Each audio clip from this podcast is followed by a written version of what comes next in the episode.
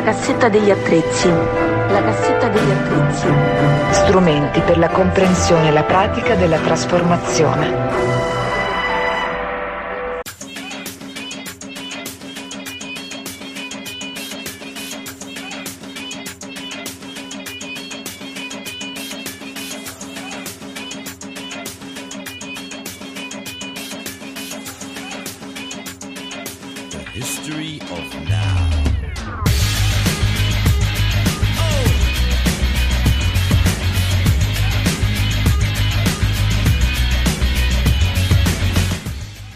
Ritrovate, ben ritrovati con una nuova puntata di Mesopotamia, notizie dal vicino Oriente per la cassetta degli attrezzi di Radio Onda d'Urto. In questa puntata torniamo a occuparci delle elezioni presidenziali e politiche in Turchia. Per quanto riguarda le elezioni politiche, il paese ha già una nuova composizione del Parlamento che vede l'affermazione della maggioranza della destra nazionalista e religiosa che governa il paese, il partito AKP del presidente Erdogan e i suoi alleati dell'MP. Le elezioni presidenziali si decideranno invece al ballottaggio il prossimo 28 maggio. Al primo turno il presidente della Repubblica di Turchia uscente Erdogan ha incassato il 49,4% dei voti, mentre il candidato dell'ampia ed eterogenea coalizione di opposizione, il leader kemalista del CEP, Kirizdaroglu, riparte dal 44,96%. Questo almeno ci dicono i dati ufficiali, contestati con ricorsi e richieste di riconteggio da diverse forze dell'opposizione, dal CEP allo Yeshisol Party, il partito della sinistra verde, terza forza politica e primo partito nelle aree del Bakur, il Kurdistan turco. In questa trasmissione analizziamo il voto e raccontiamo come il paese si avvicina al ballottaggio grazie ai contributi di Chiara Cruciati, giornalista del Manifesto, e Francesco Brusa che si trova in Turchia per seguire le elezioni per l'Osservatorio Balcani-Caucaso. In queste settimane si sono recati in Turchia numerosi giornalisti e giornaliste, così come osservatrici e osservatori internazionali per raccontare le giornate elettorali e per controllare che il voto si svolgesse e si svolga in maniera trasparente. Non a tutte queste persone però le autorità turche hanno concesso di svolgere il proprio lavoro. Chiara Cruciati è una delle giornaliste cui lo Stato turco ha negato l'accredito giornalistico temporaneo. Sentiamola innanzitutto su questo aspetto che ci aiuta a capire il clima in cui si svolgono e si sono svolte in passato le elezioni nel paese. Come manifesto avevamo pensato di chiedere un accredito per poter lavorare per due settimane, per un paio di settimane in Turchia in vista delle elezioni, quindi diciamo, siamo passati dai canali ufficiali perché in passato avevamo avuto dei problemi in merito, quindi abbiamo detto vabbè, cerchiamo di fare le cose in regola. E quindi niente, abbiamo chiesto un accredito giornalistico temporaneo che è stato negato ehm, senza addurre motivazioni. Eh, alla mia richiesta al, alle rappresentanze diplomatiche turche di so, poter avere un incontro per sapere le ragioni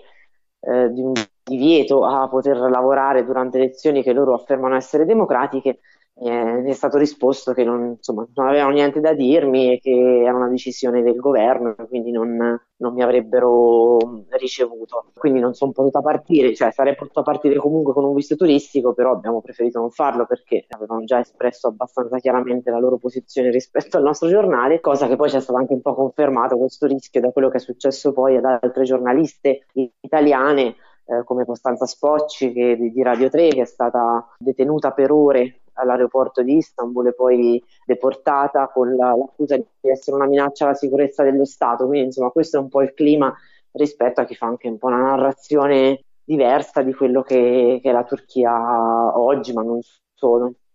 Francesco Brusa, inviato per l'osservatorio Balcani-Caucaso, è riuscito invece a seguire il fine settimana elettorale nel sud-est maggioranza kurda, in particolare a Van e ad Airi. Sentiamo com'è andata in quelle città. Io durante i giorni delle elezioni mi trovavo, diciamo, nell'estremo est del, del Bakur, del, della zona eh, orientale della Turchia, quindi appunto nello specifico Van e soprattutto nel territorio di Are, quindi diciamo in delle zone meno forse eh, centrali proprio del Kurdistan, come possono essere di Arbaker eh, o Batman, e quindi da lì ho un po' osservato quello che era eh, sia il clima pre e post elettorale che eh, proprio lo svolgimento stesso delle elezioni nei luoghi in cui insomma è, mi è stato un po' concesso di, eh, di vedere e osservare eh, nello specifico. Diciamo che per fare un, una sintesi eh, di quello, di, quello, che si è vissuto, eh, direi che eh, sicuramente il risultato del ballottaggio eh, che ha dei lati positivi perché insomma Erdogan un po' di consenso l'ha perso e quindi eh, almeno si è raggiunto il risultato di arrivare a un ballottaggio, però ecco eh, questo risultato ha portato a un, un, grosso cambiamento di quello che era la, la speranza eh, dei giorni precedenti alle elezioni che si è trasformata almeno nell'immediato eh, post, diciamo, in una eh, forte delusione eh, per quello che ho potuto osservare io, anche per le conversazioni che ho avuto, è una forte delusione chiaramente da parte eh, diciamo del, di, di, della maggioranza della popolazione, direi, e delle, dei militanti, dei sostenitori eh, del CHP da una parte, ma soprattutto dello Yeshishol Party. Eh, questo perché appunto è molto eh, probabile che il ballottaggio favorisca eh, l'HP eh, favorisca Erdogan eh, e quindi questo porta a sostanzialmente una riconferma di quelle che sono delle politiche discriminatorie di repressione dell'attività politica democratica eh, dei partiti e delle forze eh, diciamo filocurde ecco. quindi appunto se a Van il sabato prima delle elezioni c'è stata eh, la, il comizio di chiusura della campagna elettorale dello Yeshishol Party dove hanno partecipato decine di migliaia di persone e che anche eh, come non è scontato in quelle zone, si è svolto in una maniera eh, tutto sommato molto, molto pacifica e tranquilla e non c'è stato quasi nessun eh, diciamo, confronto conflitto con eh, le forze dell'ordine e, e, con un'espressione anche insomma, di, di molta gioia e di speranza eh, popolare. Il giorno dopo invece già eh, il giorno dopo le elezioni eh, tutto questo clima è abbastanza eh, svanito e ha lasciato spazio ehm, non solo a una delusione ma anche delle incertezze personali, nel senso che questo mette in gioco eh, molte cose anche per chi magari eh, ha un posto di lavoro nelle, nelle istituzioni, che quindi eh, se si dovesse riconfermare il governo a che pelo vede, eh, vede magari il posto di lavoro più insicuro, così come chi magari ha delle, dei procedimenti giudiziari pendenti e sperava in un allentamento di quella che è la eh, stretta giudiziaria che sicuramente viene spesso fatta su, ehm, diciamo, sui militanti filocurdi, eh, eh, invece ehm, ha ben poco da sperare ecco, in, questo, in questo senso. Detto questo, sicuramente le elezioni eh, adesso ci sono alcuni procedimenti aperti, sia delle richieste di riconteggio sia da parte del CEP sia da parte dello Scissol Party che eh, hanno denunciato alcuni casi di, di brogli e quindi stanno, stanno mh, chiedendo un riconteggio dei voti, ma appunto questi casi di brogli, se non mi sbaglio, non interessano le province dove, eh, dove io sono stato eh, e quindi mh, a parte questi procedimenti giudiziari, il voto si è svolto, per quello che ho potuto osservare, in maniera eh, tutto sommato regolare e tutto sommato anche eh, molto tranquilla per quelli che sono un po' gli standard eh, dell'area. Quindi, eh, appunto, non si è eh, a Van più di Ari, nel senso che a Van sicuramente durante la giornata elettorale le, la città è stata eh, fortemente eh, militarizzata, eh, anche se appunto non si sono verificate eh, provocazioni, scontri o, o, o conflitti diciamo eh, degni di nota, ma ad Ari anche invece la situazione era molto poco militarizzata, c'era chiaramente una forte presenza della polizia eh, nei seggi, ma ripeto, eh, tutto sommato eh, questo,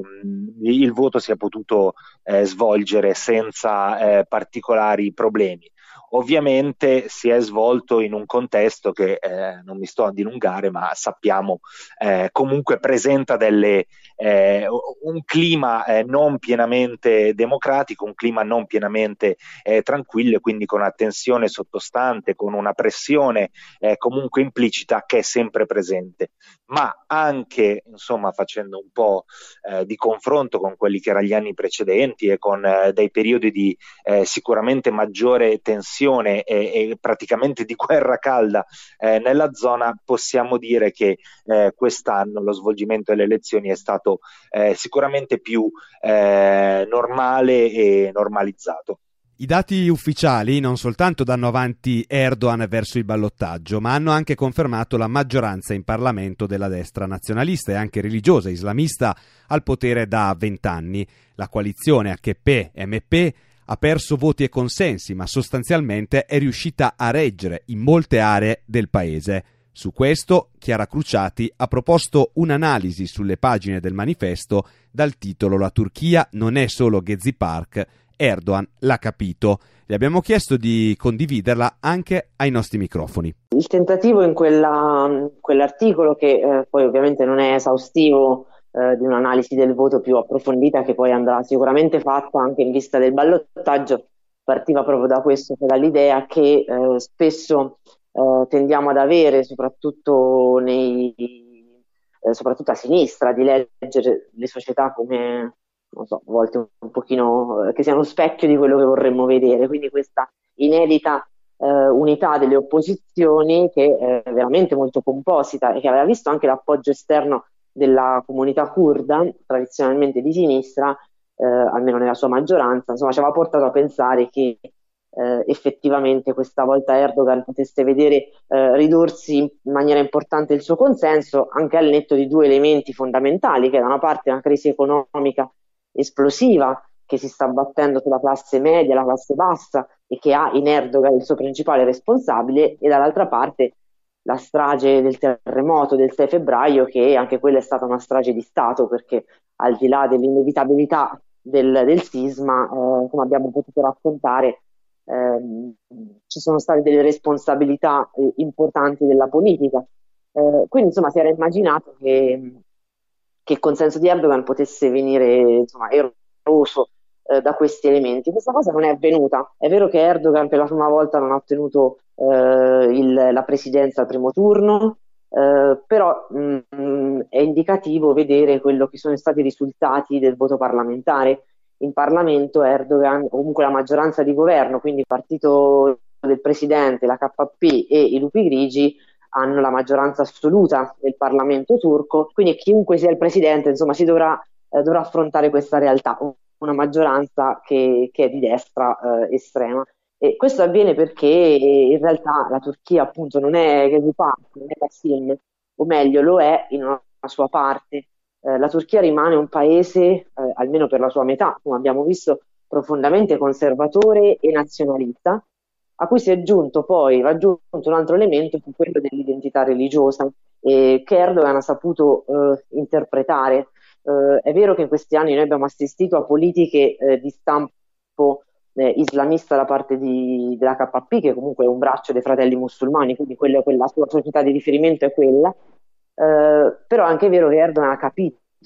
che cos'è l'elettorato turco e non lo ha semplicemente plasmato, lo ha in qualche modo letto, eh, capito e agisce di conseguenza. Quindi è vero che c'è una costa occidentale profondamente laica e in alcuni casi anche progressista, eh, lo stesso avviene ad Ankara, che è la capitale, che sicuramente eh, ha delle posizioni maggioritarie più di sinistra, però poi c'è tutto un mondo eh, che è quello dell'entroterra, dell'Anatolia più profonda, che è ancora eh, profondamente legato alla propria identità religiosa. E quando si trova a votare, quando alla fine va alle urne, seppur sia consapevole molto spesso che la crisi economica che vive è responsabilità di questo governo, eh, seppur abbia subito un sisma, parlo della zona sud che ha votato in massa per Erdogan, eh, le colpe sono del presidente, poi quando si trova a dover decidere tra una formazione di opposizione laica e che vede come una possibile minaccia eh, all'identità eh, religiosa, poi finisce per rivotare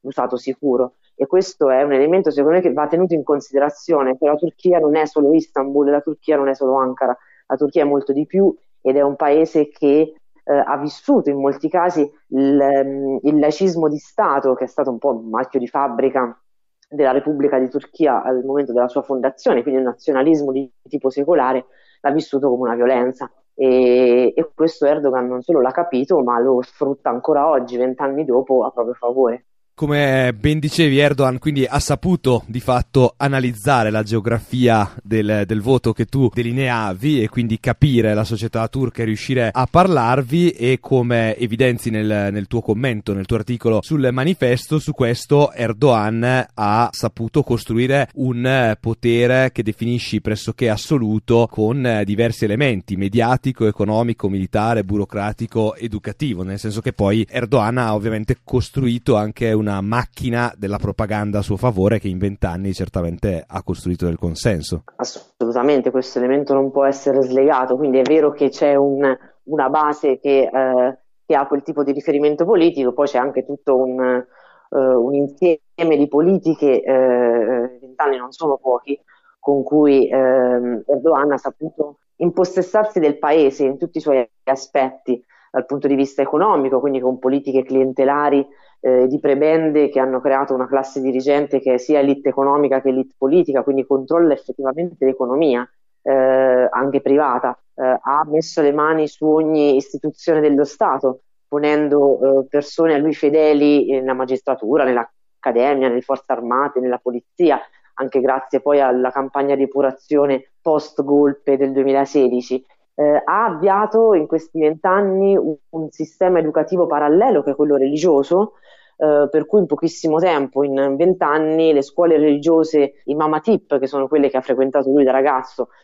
eh, se erano 450 in tutto il paese nel 2003, oggi sono 4005. Ehm, e con quel tipo di educazione può creare quella che lui ha definito una generazione pia, quindi una nuova generazione che sia eh, in linea con i principi della fratellanza musulmana. Quindi eh, questo elemento non può non essere slegato dall'analisi, come lo è il fatto che appunto la repressione della libertà di stampa, della libertà di associazione, la chiusura di media indipendenti, l'arresto di giornalisti, accademici e così via, potremmo andare avanti per ore,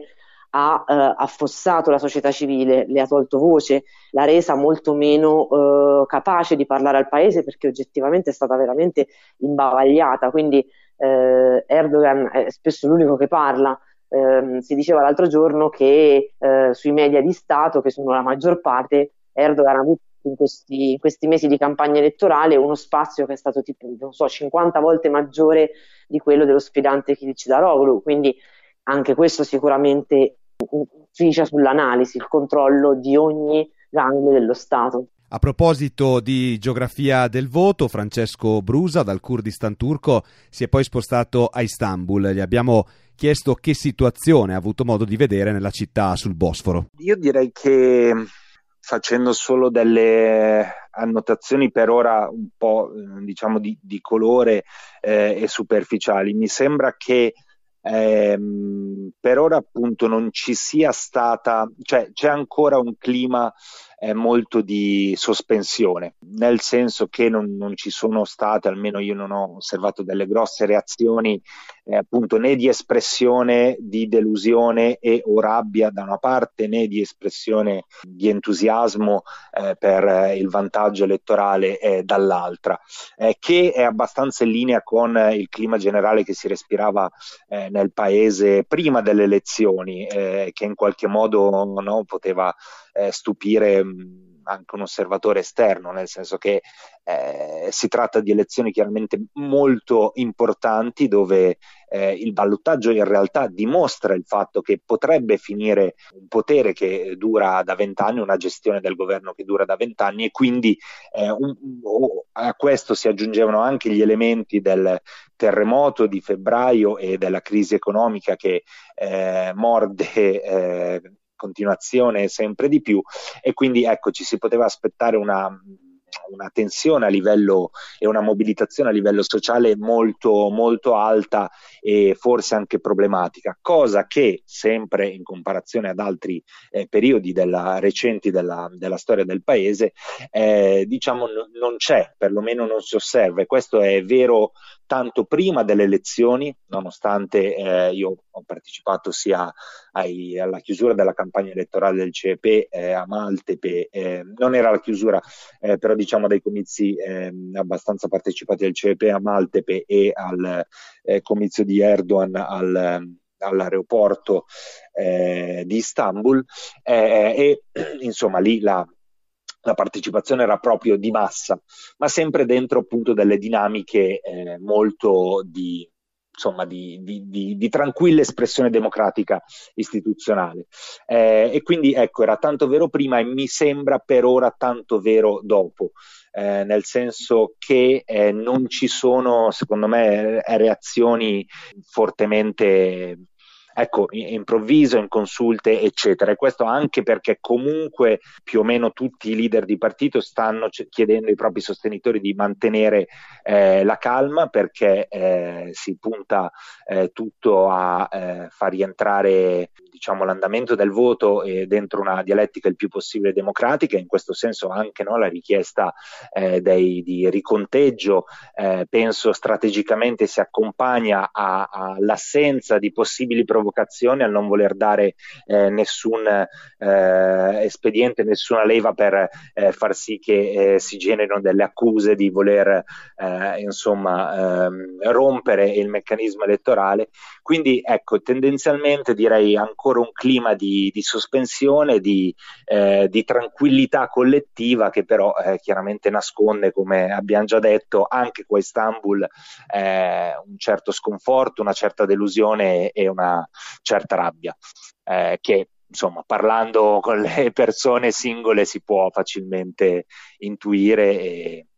e insomma si può facilmente carpire. Abbiamo poi chiesto a Francesco Brusa quali sono gli intenti dell'opposizione verso il ballottaggio, qual è il lavoro da fare secondo le persone con cui ha avuto modo di parlare per cercare di invertire i pronostici al secondo turno. Allora, premetto che credo che intenti e strategie per il ballottaggio stiano un po' eh, uscendo, siano un po' discusse in queste ore all'interno dei, eh, dei, partiti e fra i partiti. Lo dico perché appunto eh, ho avuto varie conversazioni poco dopo il voto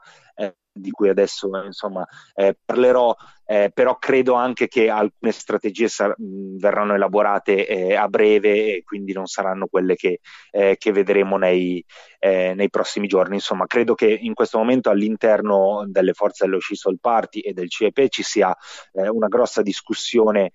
su questo e credo e spero anche una discussione comune interpartitica, nel senso che una autocritica che eh, sicuramente è stata fatta dai membri locali che ho potuto incontrare eh, dello Yeshisol Party, soprattutto era appunto legata alla, ehm, al lavoro di comunicazione eh, diciamo da parte dei militanti eh, di partito verso, eh, verso la popolazione. Eh, per cui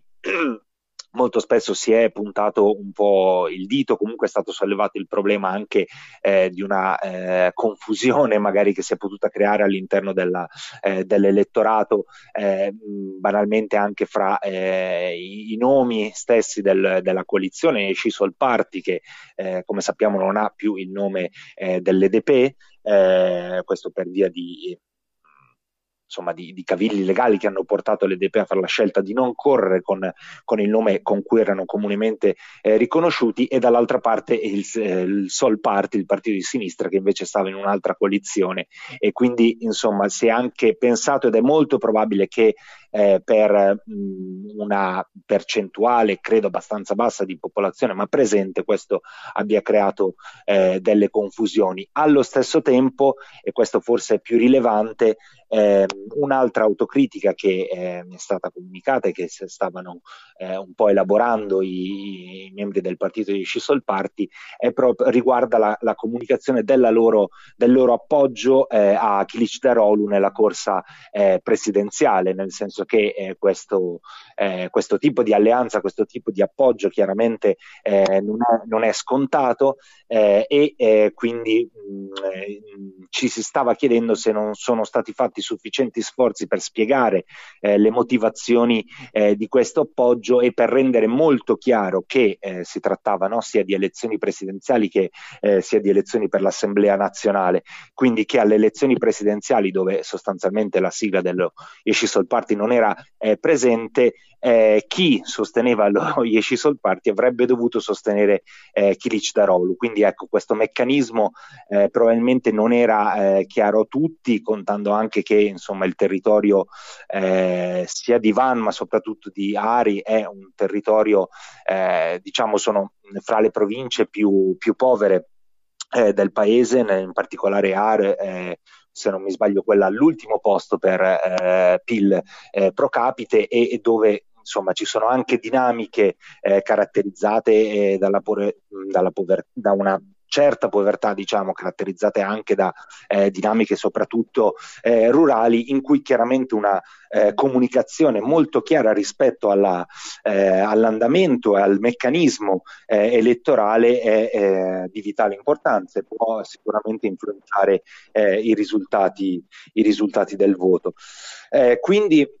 ecco, diciamo che mh, forse le, le, le, maggiori autocritiche erano, erano su questo, che non è solo un problema di comunicazione, ma anche proprio un problema no, di eh, sostanziare con motivazioni politiche eh, la scelta di andare ad appoggiare una coalizione, eh, quella del, del, tavolo dei sei, quella di eh, Kilic Darolu, che è una composizione eh, proprio molto composita e anche contraddittoria dal punto di vista politico, nel senso che eh, ci troviamo partiti, eh, sì, partiti e forze come gli parti, per esempio, che sono fortemente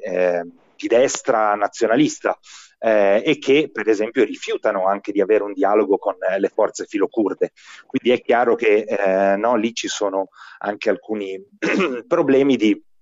eh, di, di, di, composizione di, della coalizione che andava a sfidare Erdogan e di come magari questa scelta sia stata motivata eh, politicamente. Eh, quindi ecco, direi che più o meno questo è il, il nodo un po' su cui eh, tutti si interrogavano, ma al di là delle autocritiche eh, veramente necessarie anche della necessità adesso di eh, provare a trovare delle strategie di mobilitazione eh, che magari possano portare a un ribaltamento eh, dei risultati, è altrettanto vero che il voto eh, dalla prospettiva eh, del CHP e dell'Oriscisol Party sia a Van che ad Ari è andato in realtà eh, molto bene perché eh, appunto eh, Kilic Darolu è risultato in netto vantaggio sia a Van col 62%,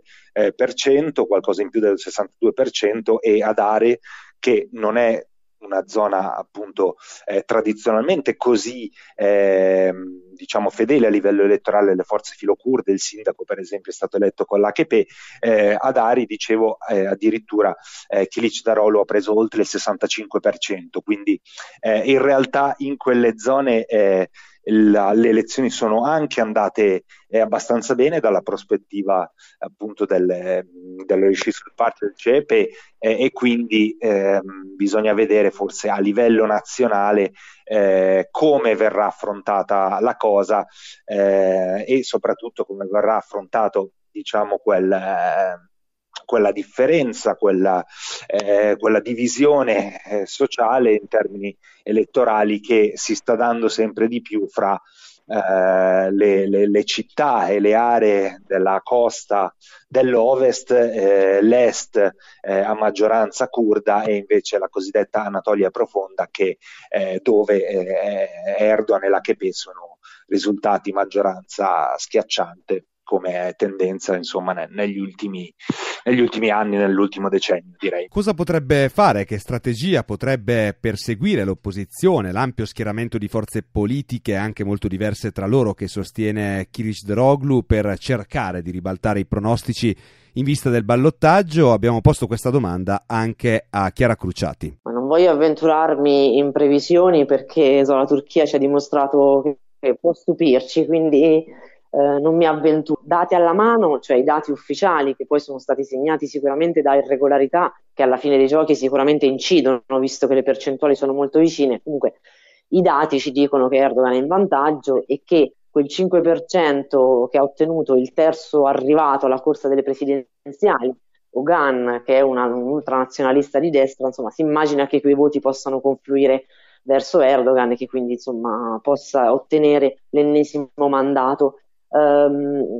mh, sicuramente uh, le opposizioni, almeno a mio parere, uh, dovrebbero proseguire nella narrazione che hanno fatto fino ad oggi del paese, ovvero puntare su questa unità di intenti che eh, si propone come alternativa democratica, eh, seppur appunto molto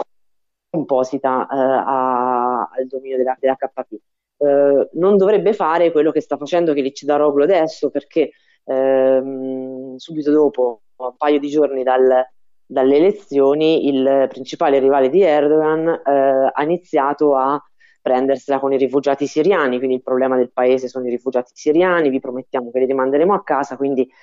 ha, ha, ha pensato che il modo migliore per strappare voti a Erdogan fosse spostarsi ancora, cioè spostarsi a destra. E insomma noi in Italia lo sappiamo bene, questa cosa non funziona mai perché se devi votare l'originale lo preferisci alla copia.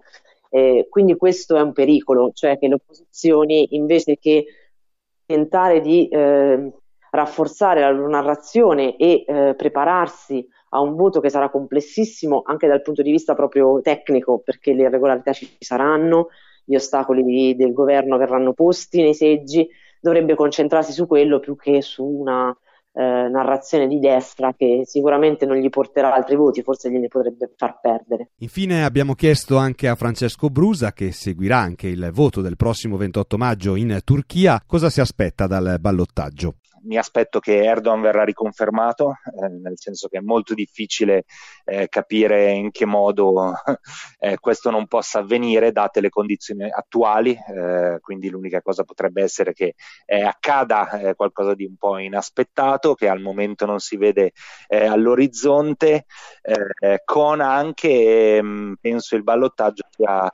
addirittura favorisca Erdogan in sé perché può essere un, un argomento da portare e per dire che comunque le, le elezioni si sono svolte in modo eh, pienamente democratico proprio perché c'è stato questo secondo eh, turno. Mm, quindi banalmente mi aspetto, mi aspetto questo se dovessi fare una previsione. Credo però che eh, siamo in una eh, dinamiche in un momento storico, in una congiuntura storica in cui anche Erdogan, se dovesse uscire eh, vittorioso dalle elezioni, sarà costretto a tener conto di un, di un calo dei consensi di un paese che è comunque molto cambiato eh, e che comunque dal mio punto di vista non chiede delle grosse riconferme a livello politico, ma chiede comunque dei, dei cambiamenti, soprattutto appunto sul piano eh, economico, eh, sociale, eccetera. Quindi chi uscirà vincitore dal ballottaggio, io penso, e tutti gli elementi ci dicono che sarà Erdogan, eh, comunque dovrà confrontarsi con l'idea di dover cambiare qualcosa, cambia, di, di un cambio di passo rispetto alla gestione precedente.